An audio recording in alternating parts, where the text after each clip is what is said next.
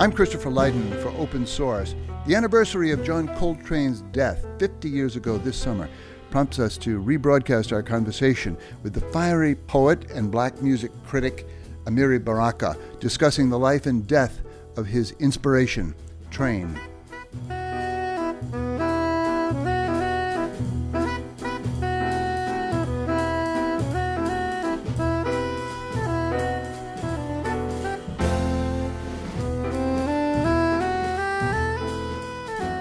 Baraka himself passed away 7 years after we recorded this piece of a memoir in 2007. Back in 1957, Baraka was known still as a writer by the name Leroi Jones. He chanced to be living near the Bowery in Manhattan over the Five Spot Club, where John Coltrane had a formative 5-month gig with Thelonious Monk. This was early lyrical Coltrane at the dawn of the Civil Rights era. Through an explosive 10-year development with an historic quartet, Coltrane remained for Baraka and for many others perhaps the highest representation in our time of black art with social traction. Amiri Baraka, you wrote, "Train was our flag." We could feel what he was doing. After Monk, he'd play chorus after chorus, taking the music apart before our ears. And we heard our own search and travails, our own reaching for a new direction. Call back the spirit of the moment when you wrote that. You have to remember the time it was, just getting ready to the 60s to burst. I always thought that Giant Steps was the kind of opening up of that.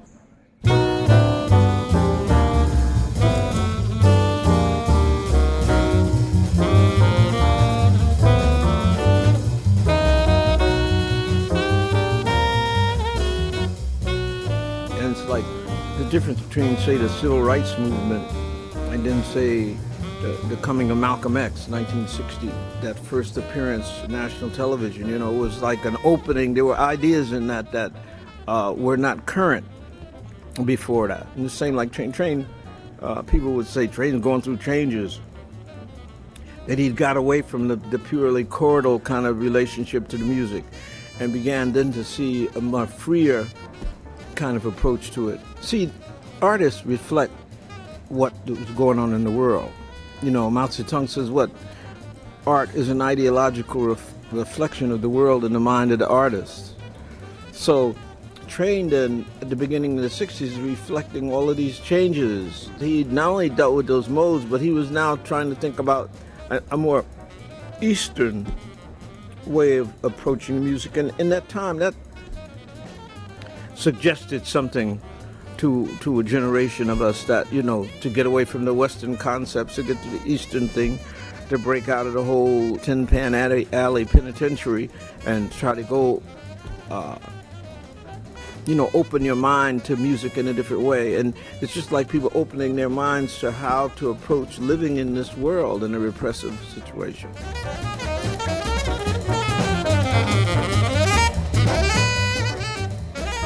I was there when Train first came to play with Monk, the first night even. I used to live above the Five Spot. I heard he played 4 or 5 months there, I think. Yeah, right? Well, I was there. 1957. Most of those nights I was there. He really didn't know those tunes, you see. Train didn't. So in the beginning, he was sort of, fumbling around. And he would play solos, but he couldn't play the heads. Like Monk said, he didn't know the arrangements. But then, Train told his story about how he went up there at Monk's house. Monk didn't say anything to him, but he'd sit down at the piano and play the tunes over and over and over and over. And so I watched that evolution. And finally, when Train had got the arrangements all together, then Monk would leap out of the pianist chair and start dancing. That's why I said, Monk invented the break dance, because at that point, he was off the piano, and he wouldn't come back until Train finished. It was a wonderful, wonderful experience, People refer to it as the kind of education of John Coltrane.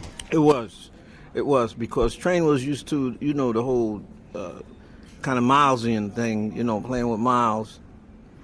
And he came out of that, and he was searching at that point, you know, because he had had kind of bout with drugs and so forth. And I think he was just looking for a new direction, you know, because Train could always play. And those early, you know, the blues, he's still wonderful, even from his early stuff. But then, you know, Miles said he taught Train all those things about, you know, modes and so forth. But it seemed that what the Monk thing did was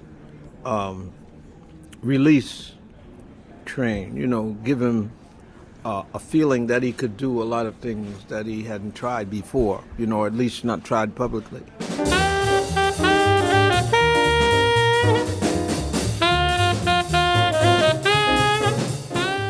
Amiri Baraka, how do you think all that resonates with audiences today? Well, first of all, as one of the musicians, we were discussing, first, Train's melodies are beautiful. No matter what else is going on under the harmonies and different things and the modes, those melodies are so beautiful that, you know, the youth, if they can appreciate a good melody. Lazy Bird, absolutely. Moment's Notice, yeah, Giant Steps. That's right. They'd be drawn to that immediately, you know. But then it takes a while to maybe develop a deeper kind of appreciation of that. But you mean it's not as mysterious as we can make it? Not really, because it's talking about emotions that we have. You know what I mean? That's one of the things I learned when I first heard bebop, you see, is that, as I said, it made me think of things I never thought of before. You know, when I heard Charlie Parker in 1950, you know, it was, you know, what is that? You know, so it touches emotions that we have, but perhaps have not delved into before, you know, and that's what it is. You know. What are the things we feel listening to the great Coltrane? Well, the things are, it is the opening up of the depth of your feeling. That's what it is, you know, because most of us live at the very surface of our feelings about things, you know. We're in motion, we go to work, we come back, we go shopping, you know, and we do this, we do that. But the idea of having to something provoke the thoughtfulness in us, you know what I mean? It's what it is, to something to make us reflect on things. So is what it is, you know. Like when you hear something like Lonnie's Lament with that,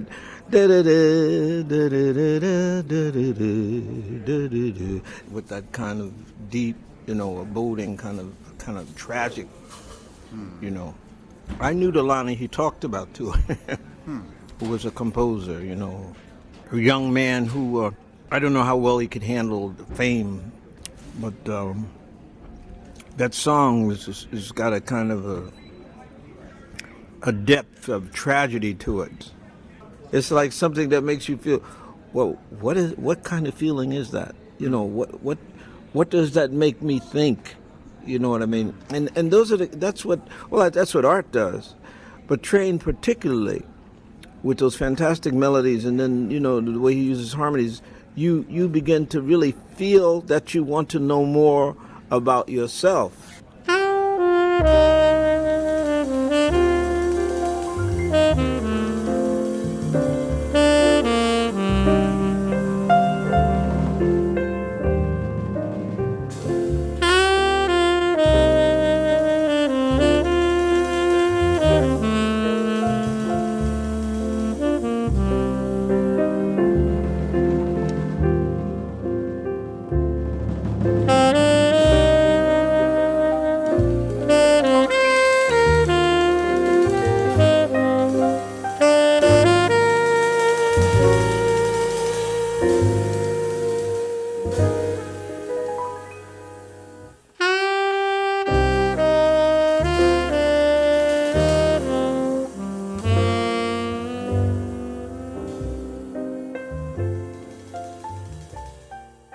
Follow John Coltrane into his search for not just brotherhood and prayer, but for God. Well, see, that's different with me. See, I believe in goodness, not God. But I can correlate people who are looking for God because I think that they're looking for is some kind of pure revelation of goodness, you know. But I say that all the time. I can deal with goodness because I think that's what God is supposed to presage. You know, this is what God is supposed to represent, goodness, you know. And the search for God, to me, is a search for goodness, you know. For instance, John Coltrane, if you ever met John Coltrane, you have never met anyone as soft-spoken and humble, even though you could hear that music, and he would be screaming and hollering and crying in the music. Mm. But the person was such a gentle personality, you know, very gentle personality, very soft-spoken personality. And I know, certainly, Train coming from the depths of that, you know, drug kind of addiction, and then the alcohol. He's looking to cleanse himself then at that moment, you know. What has John Coltrane's influence been on Amiri Baraka's poetry? The sound of it, the intent of it, the language of it? Well, very much so.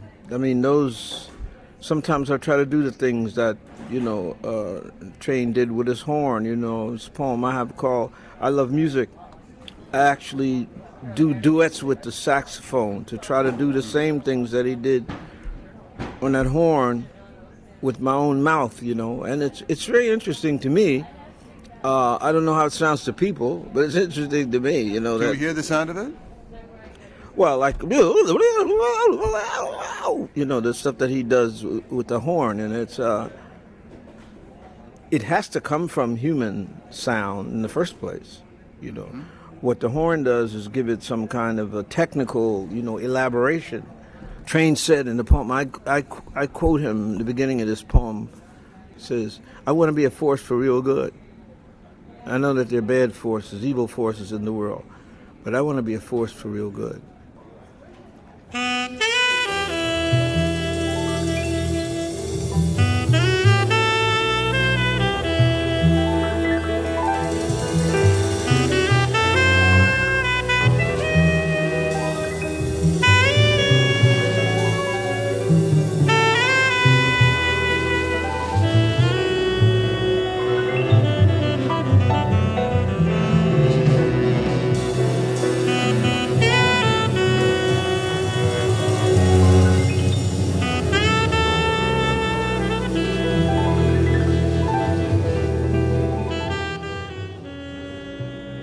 Years later, Amiri Baraka, what does this still vital John Coltrane say about your own black arts movement?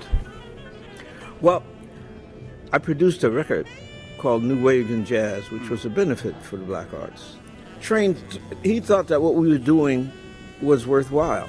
Fundamentally, what we were trying to do before we began to disguise what we were doing in these kind of very militant sounding phrases. What we were trying to do is bring the most advanced art that the Afro-American people had produced, which we thought we were producing, to that community, you know. And it just shows you that in the midst of that kind of general militance, that idea is still an idea that's important, you know, that... to bring, you know, I mean, I brought Sun Ra and John Coltrane and Albert Ayler into the Harlem ghettos, you know, and into Newark ghettos, because I thought that those ideas, like I said, it made me think of things that I never thought of before, and I thought that's what our community needs. I think the whole of America needs to hear things to make them stop thinking at the level of George Bush, you know what I mean, and think at the level of John Coltrane. To me, that's would be an important transformation.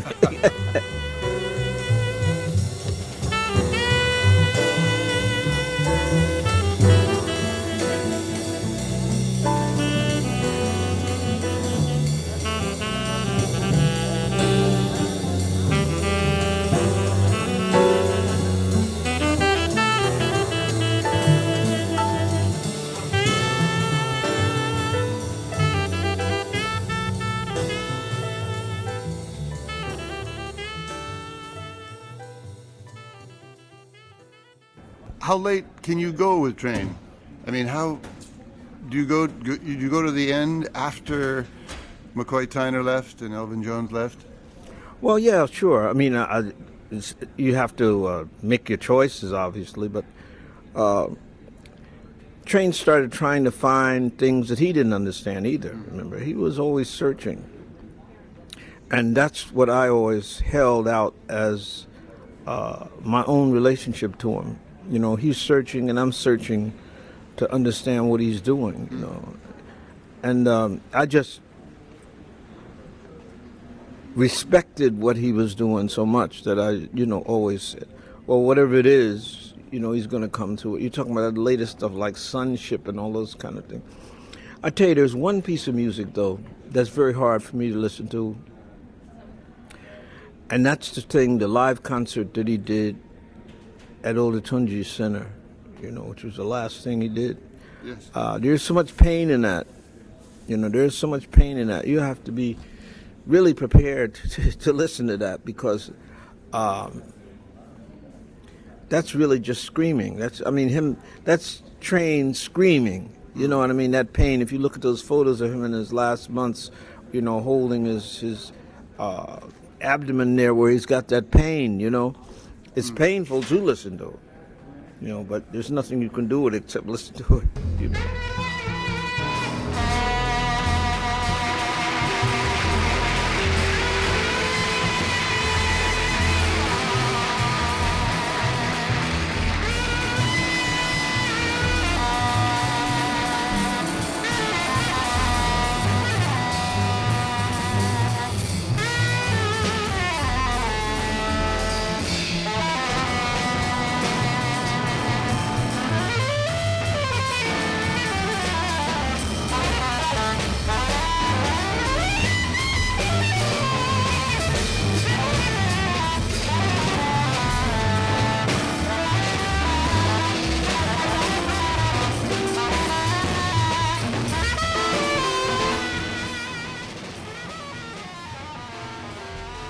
The ironic thing about that is that when I was locked up in 67 in the rebellion, that day I was humming all his tunes. I didn't know what was going on. I was just and I was in solitary confinement, and I was going, you know, all the stuff that I know. Isn't that fascinating? And then by the late afternoon, a guy comes in, you know, a jailer, and opens up the little hole, because I was in solitary. He says, your man Coltrane died today. Praise God. Oh, and he shuts the, and I said, what? I didn't know. I had no inkling, because I was off the street, you know. And I was just humming this stuff, just humming all of his music that I could think of, you know, one after another, after another, after another. And I got to, yeah, your man Train died today. I said, oh, that's deep. And I was like stunned, you know. Not only was I locked up, but the idea that that had happened when I was locked up, that amazed me. You know.